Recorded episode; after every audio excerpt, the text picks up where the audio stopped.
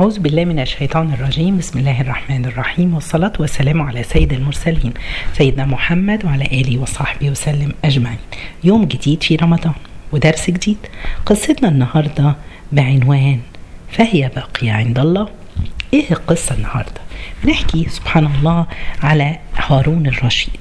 كان مرة هارون الرشيد قاعد آه وكان سبحان الله عنده ضيف. فطلب هارون الرشيد إن هم يجيبوا له تعاهم لحم جزور يعني جمل صغير فقالوا له حاضر وجابوا له الأكل لما حطوا اللحم قدامه قدام الضيف بتاعه أخوه كان جعفر البرمكي أخوه كان في الرضاعة فابتسم وضحك فقال له سأله هارون رشيد بتضحك ليه؟ قال له يا أمير المؤمنين كم تساوي هذه؟ كم تساوي يعني حتة اللحمة أو الجمل دوت؟ فقال له أربعين درهما قال أتدري كم ثمنها؟ قال كام؟ قال ربعمائة ألف درهم فغضب هارون الرشيد وقال له إزاي كده؟ قال طلبت أنت لحم جزور من طباخك يوم يوم من الأيام من سنة طلبت لحم جزور وما كانش عندهم فأمرت أن الطباخ ألا يخلو مطبخه من لحم الجزور فكان كل يوم بيذبح جمل صغير فلغاية النهاردة خلال سنة كلفته تقريبا 400 ألف دينار. صرخ سي...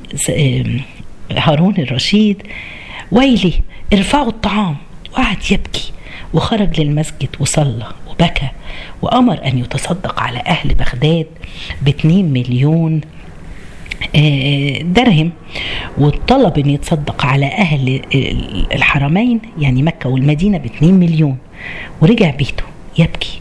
دخل عليه القاضي أبو يوسف فسأله أنت إيه اللي بيبكيك حكى له القصة. فقال أبو يوسف نادى جعفر البرمكي وسأله اللحم اللي كنتوا بتذبحوه كل يوم دوت؟ اللي ما كانش بياكله هارون الرشيد هل كنتوا تتركوه يفسد؟ قال لا كنا نوزعه على المساكين.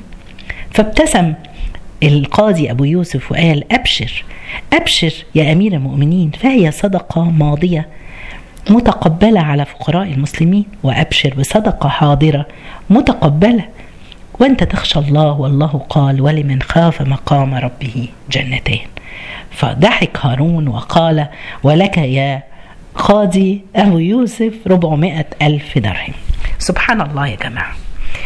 اللي أنا عاوز أقوله من القصة دي العطاء. كله باق عند الله مفيش حاجة بتروح. أي خير بنعمله أي صدقة.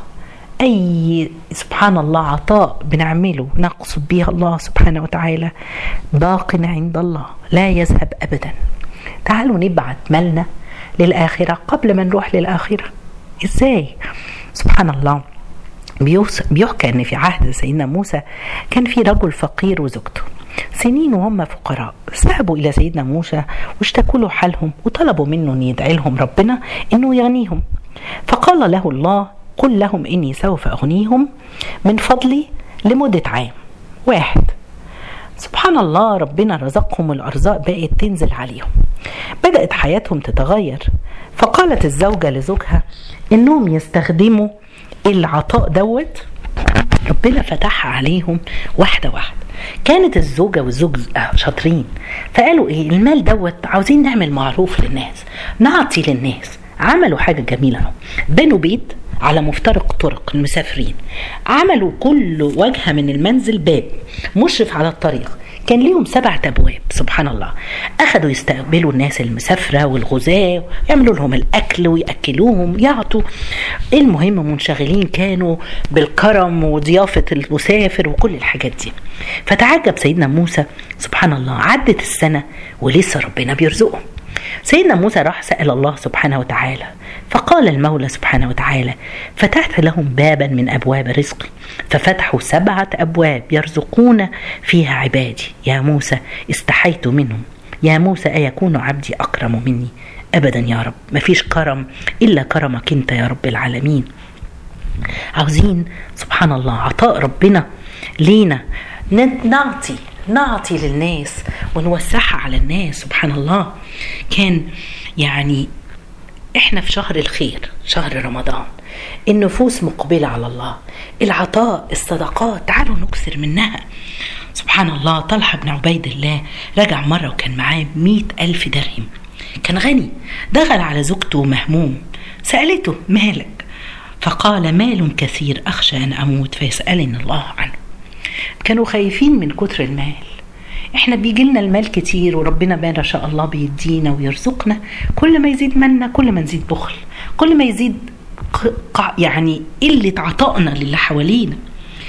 الزوجة الصالحة عملت إيه؟ اقترحت عليه قالت له نقسمه ونعطيه لفقراء المدينة. قعدوا يقسموا المال وهم مبسوطين.